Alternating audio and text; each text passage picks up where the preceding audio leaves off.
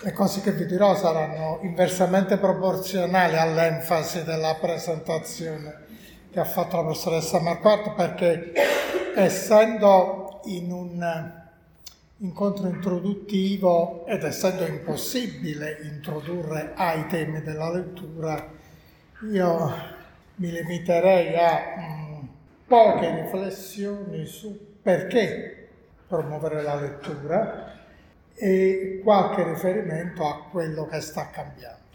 Voi avete ascoltato gli interventi precedenti alcuni discorsi diciamo, che aiutano a inquadrare il, quelli che saranno i contenuti di questo corso e poi negli incontri successivi, nei laboratori eccetera si entrerà nel mm, merito.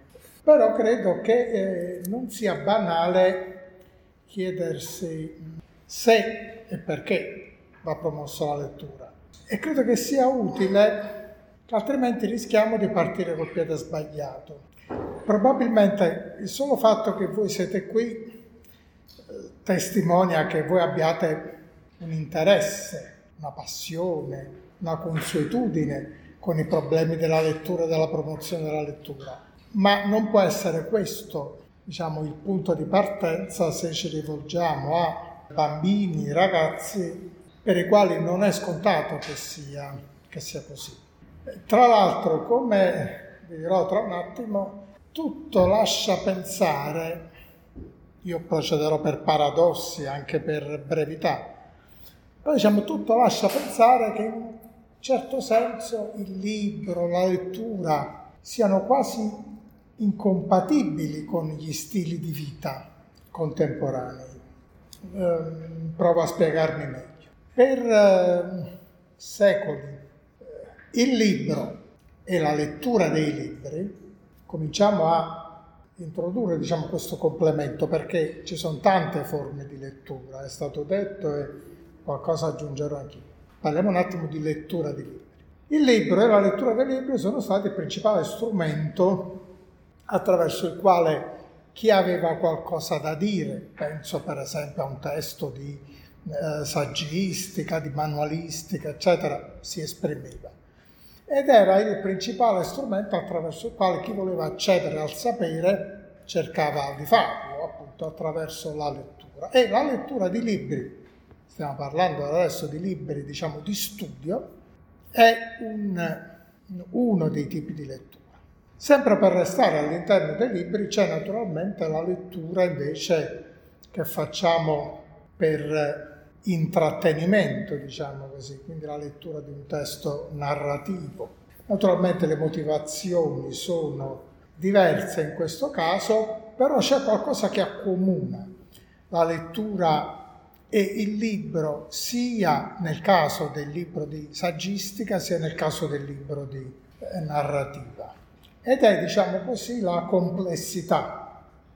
Cioè il fatto che il libro, per essere tale, e infatti quando si parla di libri di solito si fa un riferimento anche alle dimensioni, anche di tipo quantitativo, no? parliamo di libro se ci riferiamo a un oggetto che abbia almeno 50-100 pagine, altrimenti 5 pagine, 10 pagine usiamo espressioni diverse, un articolo, un fascicolo. Dicevo, il libro con i suoi spazi e quindi anche con i tempi che comporta la sua lettura, ha come principale caratteristica la complessità, nel senso che il testo di saggistica, un testo argomentativo, ha bisogno dei suoi spazi e dei suoi tempi per sviluppare un ragionamento. Si parte dall'enunciazione di un problema, si descrive lo stato delle conoscenze su quel problema, si avanza una qualche ipotesi, si cerca poi di illustrare i risultati di una ricerca che l'autore ha compiuto magari per mh, mm, approfondire, descrivere meglio e provare a eh, motivare, circostanziare le proposte verso le quali intende andare e poi prova ad arrivare a determinate conclusioni. Il tutto lo fa anche con un costante riferimento eh, alle fonti, no? altri libri sullo stesso argomento, ehm, documenti d'archivio che ha consultato, eh, fonti documentarie, documentazioni di vario tipo. Il libro narrativo, anche se è molto diverso, ha la stessa caratteristica di complessità, perché descrive compiutamente un'atmosfera, un ambiente, i personaggi, le loro storie, il profilo di questi personaggi, l'evolversi delle vicende che li riguardano e cerca in questo modo di suscitare eh, sentimenti e così via. Un libro di questo tipo richiede quello che eh, alcuni studiosi definiscono lettura profonda, cioè una lettura eh, fatta concentrandosi su quel testo, è una lettura che richiede i suoi tempi. Non so se ci avete pensato, se avete fatto caso, mentre oggi gran parte delle cose che facciamo sono molto più rapide, molto più veloci delle stesse cose fatte in passato. Noi andiamo negli Stati Uniti in nove ore, prima ci voleva eh, 15 giorni di transatlantico prima ancora, tempi più lunghi e così via. Per leggere un libro oggi serve lo stesso tempo che serviva uno, due, tre secoli fa. Ecco, questo è un primo problema, quando parlavo prima del rischio della incompatibilità. Oggi, e chi lavora con i bambini lo sa, è difficile immaginare di tenere ferma l'attenzione su un testo scritto per un tempo così lungo. Tra l'altro, a questa forma di lettura, che non è mai stata l'unica forma di lettura, a questa diciamo si affiancavano da sempre la lettura delle lettere, la lettura di messaggi più brevi, la lettura di un manifesto che trovavamo affisso a un muro, la lettura del giornale e così via. A questa forma di lettura si oggi, non vorrei usare il termine contrapposta, però diciamo si affianca una lettura che è quantitativamente molto rilevante di testi molto brevi.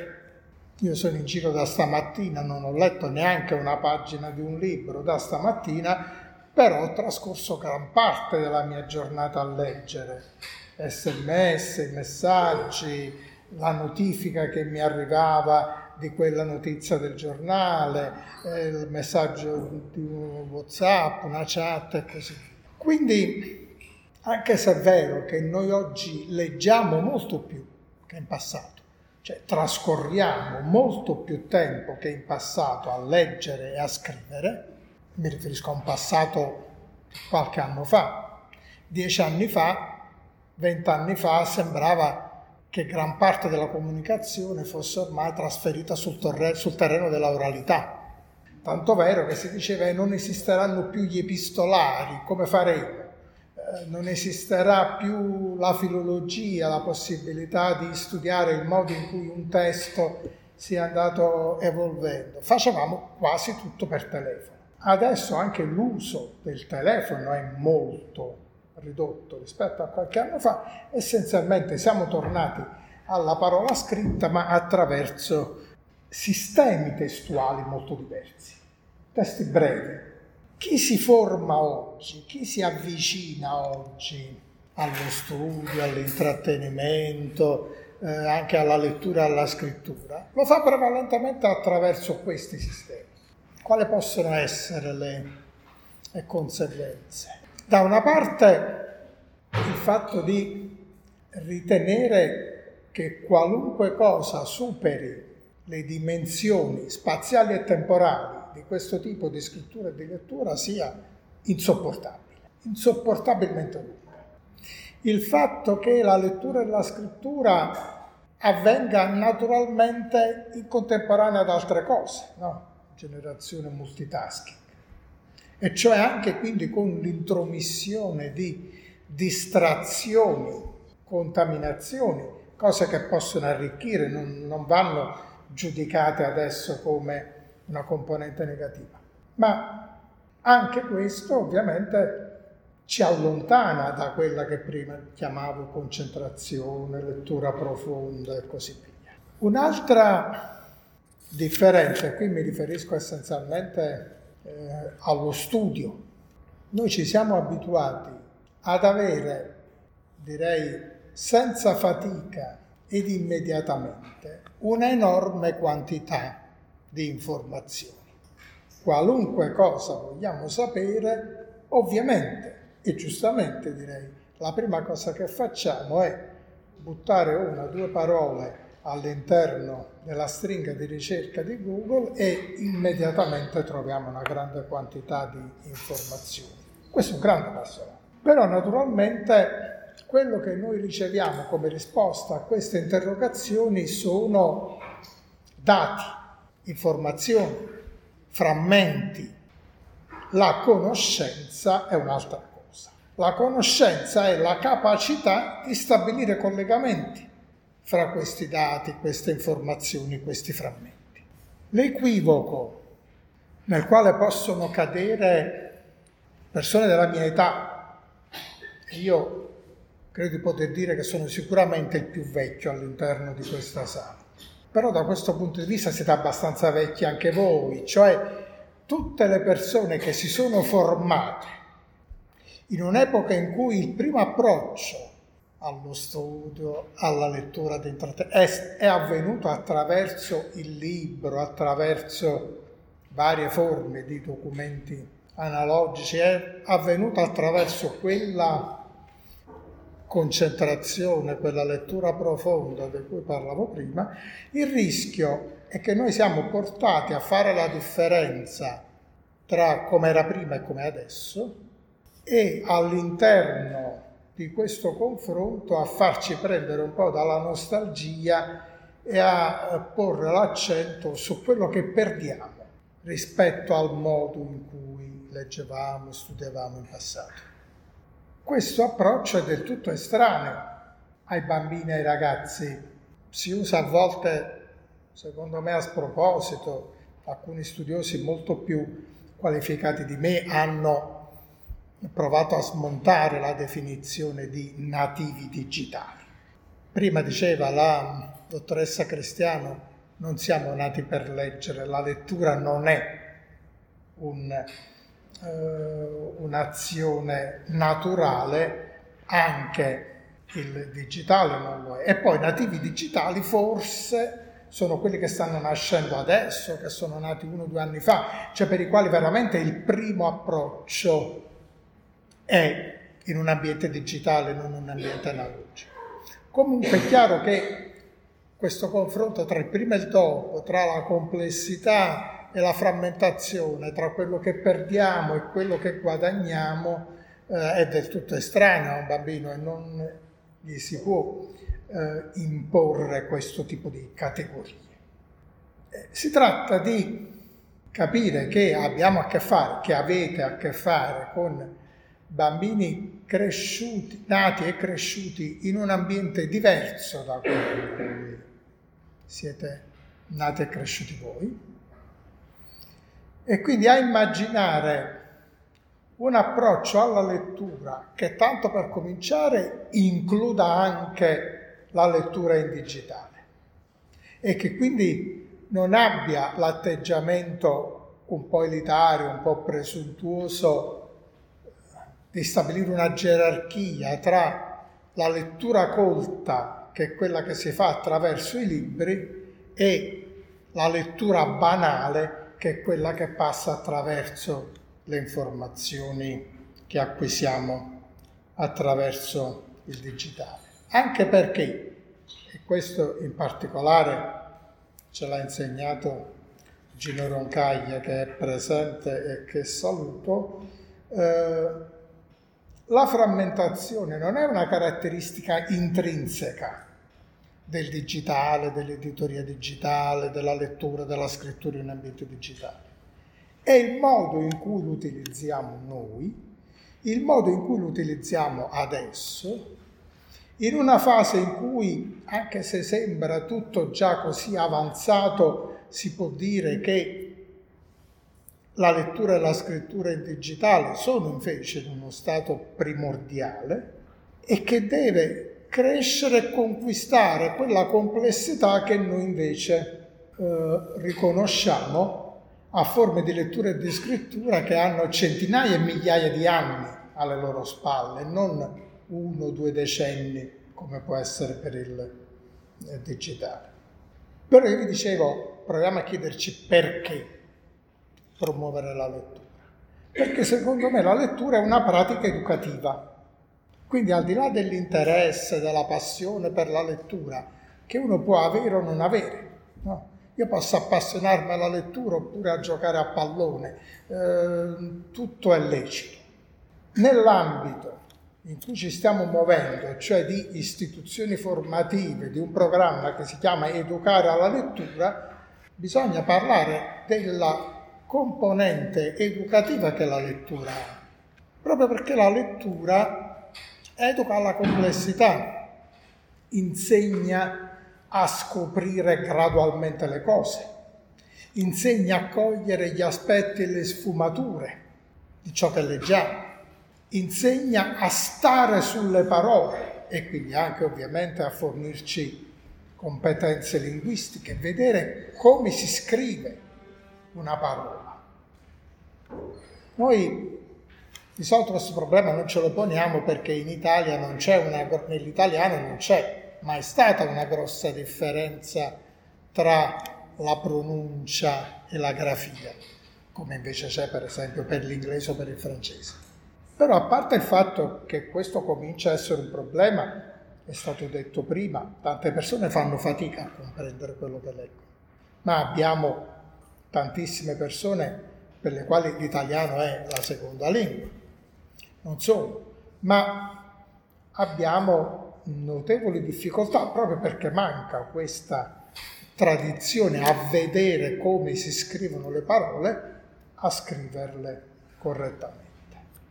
Ma la lettura serve, non devo spiegarlo a voi, poi comunque se ne parlerà ovviamente negli incontri successivi, eh, serve a eh, creare quelle competenze linguistiche, espressive, proprietà di linguaggio, eccetera, eccetera, che sapete meglio di me.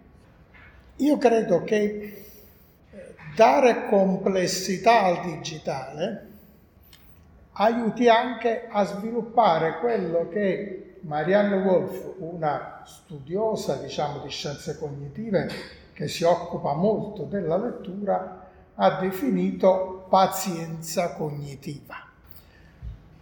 La rete, ancora una volta, non per suoi limiti intrinseci, ma per il modo in cui la utilizziamo, siccome ci fornisce una enorme quantità di risultati, qualunque sia la ricerca che noi effettuiamo, e ce li fornisce immediatamente, ci induce a ritenere che non ci sia bisogno di altro.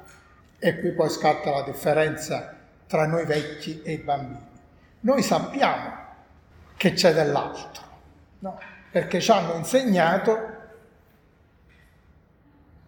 quando studiavamo matematica a scuola che prima si ascolta la spiegazione del professore, poi si studia sul libro, poi si fanno gli esercizi, almeno ai miei tempi. Voi forse ve l'hanno insegnato in modo leggermente diverso. Ci hanno insegnato che lo studio teorico precede il, ehm, l'applicazione pratica dei, delle competenze che si sono acquisite.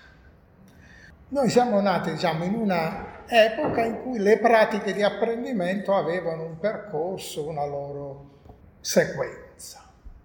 Oggi in cui questo magari non c'è più e in più abbiamo immediatamente un'enorme quantità di dati e di informazioni, si può verificare quella situazione di sazietà per cui si ritiene che non ci sia bisogno d'altro, che non ci sia bisogno di quella complessità, che non ci sia bisogno di stabilire relazioni tra diversi atomi informativi, diversi dati, diversi frammenti decontestualizzati che abbiamo trovato. Questo è uno dei motivi per i quali credo che la lettura sia una pratica educativa e in questo senso mi permetto di dire che probabilmente la scuola ha sbagliato finora, ha sbagliato in passato, quando continuava a dire ai bambini e ai ragazzini che la lettura era importante, ma poi nella scuola non si trovava il tempo per la lettura. Eh, se è importante perché devo leggere la sera a casa mia durante le vacanze di Natale, durante le vacanze estive? Se è importante, è importante come l'italiano la matematica, insegnatemi la scuola, facciamo la scuola se è importante. Quindi trovare uno spazio per la lettura, lettura individuale, lettura condivisa, gruppi di lettura, eccetera, di tutto questo si parlerà. E questa è una delle componenti del lavoro scolastico vero e proprio. Non è convincente l'appello all'importanza della lettura se poi me lo devo fare per conto mio, nel mio tempo libero. Quindi questa è già una prima possibile risposta a perché è utile e opportuno promuovere la lettura e in particolare promuoverla all'interno di istituzioni scolastiche o di biblioteche che si rivolgono a bambini e ragazzi. Ho fatto un rapido accenno al fatto che sta cambiando tutto, e cioè sta cambiando proprio il tipo di testualità che gestiamo i tipi di testi di fronte ai quali ci troviamo. Probabilmente deve cambiare anche il senso che diamo ai discorsi, alle conversazioni, alle riflessioni, ai dibattiti che facciamo sulla lettura. Non so quanto consapevolmente, ma anche l'Istat ha modificato il modo di rilevare i dati sulla lettura. Dal 1965, da quando l'Istat ha cominciato a rilevare in Italia i dati sulla lettura, la rilevazione ha riguardato la lettura di almeno un libro l'anno nel tempo libero. La domanda che l'Istat poneva agli intervistati era quanti libri non scolastici o non per lavoro hai letto nel tempo libero? In questo modo rilevava il numero di lettori. Eh, vi dicevo che sono cominciato a metà degli anni 60. A metà degli anni 60 i lettori in Italia erano poco più del 16% della popolazione. È arrivata a toccare punte massime tra il 40 e il 45% della popolazione negli, negli ultimi anni. E diciamo che più o meno dall'inizio di questo secolo, di questo millennio, siamo fermi intorno al 40%. Intorno al 40% di persone che hanno letto almeno un libro l'anno nel tempo libero. E capite che questo modo di, come sempre, nei questionari, nelle statistiche, il modo di fare le domande condiziona le risposte e ci dice una cosa, ma non tutte le altre. Che cosa ci dice? Innanzitutto quante persone hanno preso almeno un libro, almeno una volta in un anno hanno preso un libro in mano. Capite che questo non, non possiamo considerare lettori queste persone. Se voi nel corso dell'ultimo anno siete andati una volta in bicicletta, vi definireste ciclisti? No. Ciclista è chi va tutti i giorni al lavoro in bicicletta o magari chi tutte le domeniche fa una passeggiata in bicicletta o chi durante l'estate scorsa ha fatto 15 giorni una gita in bicicletta. Poi ci sono gli altri che sono andati in bicicletta una volta l'anno, più o meno per caso. Prima questione. E infatti questo 40% lo dovremmo ridurre perché almeno una metà di questi effettivamente avevano letto un libro l'anno. Della metà che rimane, e quindi stiamo parlando del 20% degli italiani, diciamo che una metà sono i cosiddetti lettori forti, quelli che leggono abitualmente, quelli che leggono almeno un libro al mese, e ci sono poi quelli che leggono due, tre, quattro libri l'anno, che quindi hanno un minimo di consuetudine con la lettura.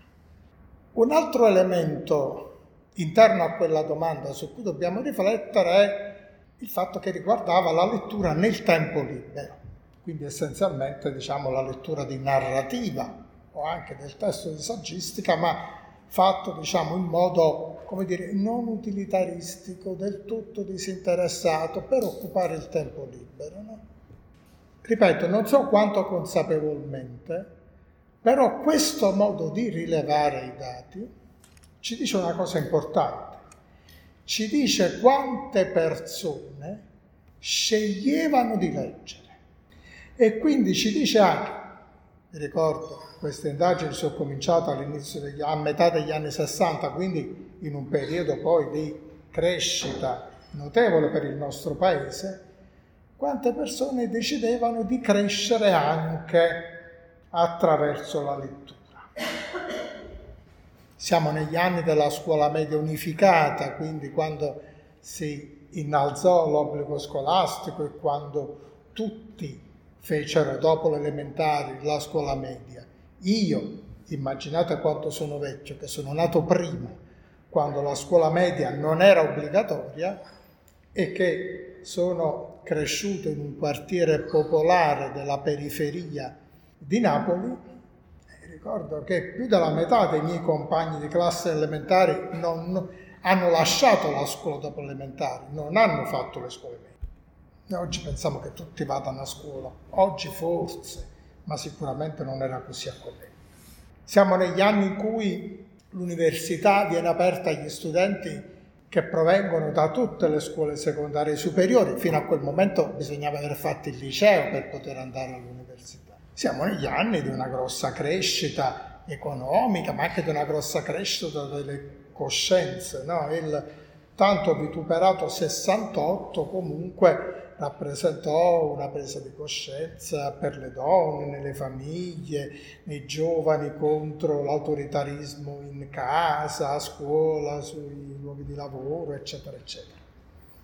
Quindi non so se l'hanno fatto volutamente, però rilevare chi sceglieva di leggere nel momento in cui l'Italia cresceva è un dato importante.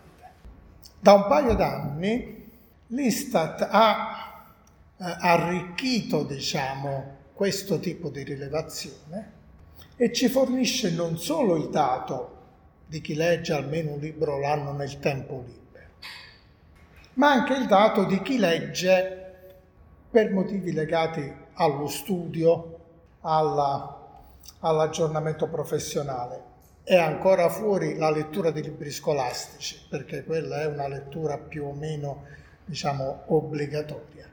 Però questo dato non serve solo, come dire, a gonfiare le statistiche, per cui siamo passati dal 40 al 60% di lettori in Italia, no? come se si dovesse essere ottimisti a tutti i costi e dire che i lettori in Italia non erano minoranza ma erano maggioranza. Questo è un altro dato e significa un'altra cosa.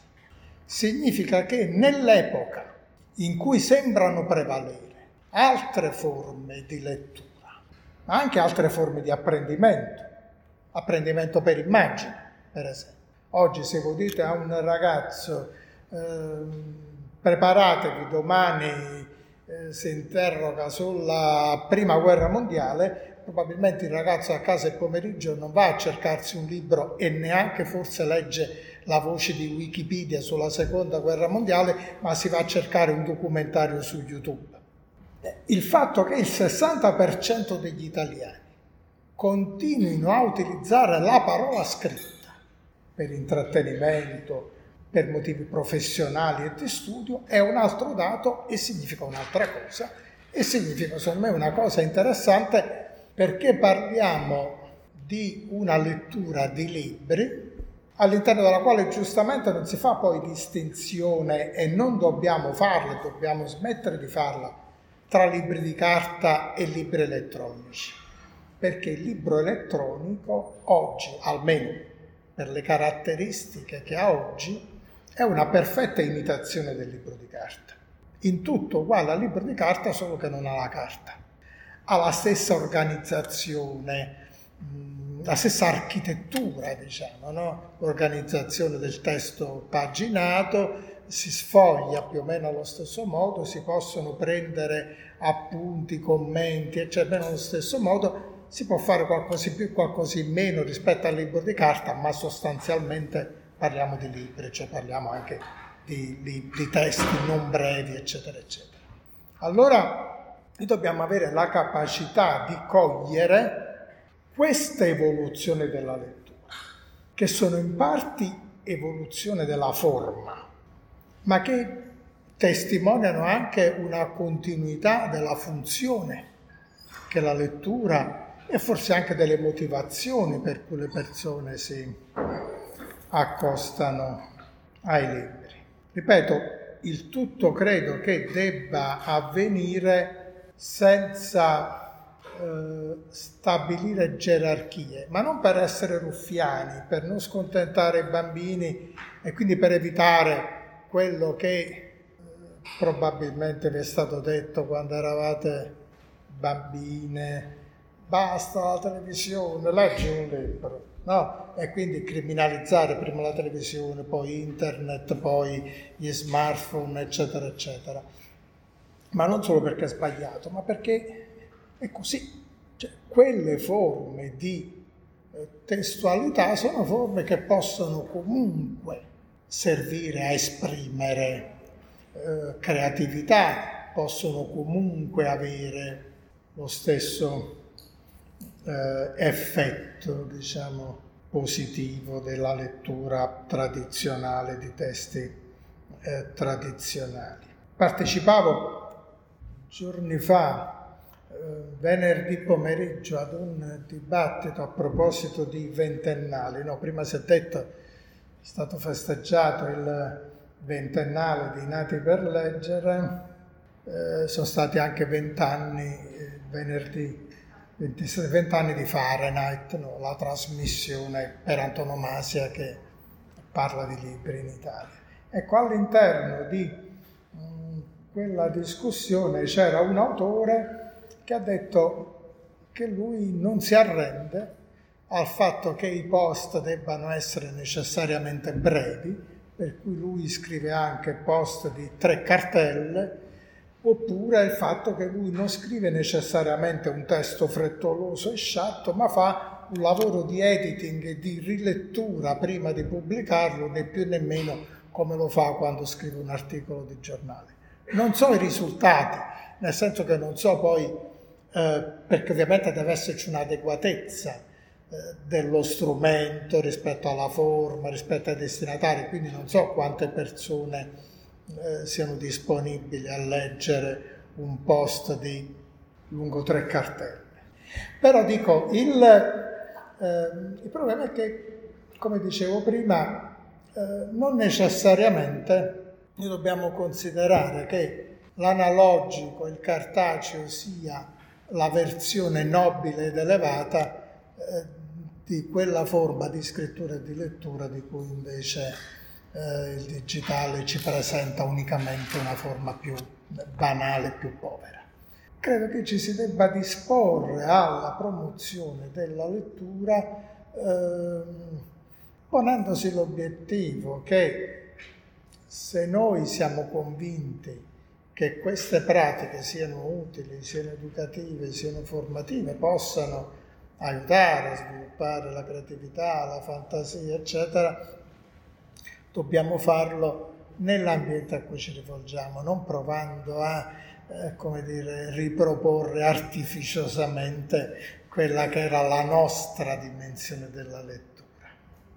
Eh, sarebbe come costringere oggi i ragazzini a leggere soltanto i ragazzi della Via Palla e piccole donne crescono. Diciamo. Sono cambiati i libri, sono cambiati i ragazzini, è cambiato il contesto anche tecnologico in cui ci si muove. D'altra parte noi non dobbiamo, non dobbiamo mai commettere l'errore anche qui di considerare che tecnologia uguale tecnologia informatica o tecnologia digitale. No, tecnologia è qualunque eh, tecnica applicata alla risoluzione di problemi pratici, all'organizzazione di pratiche, attività, oggetti, eccetera.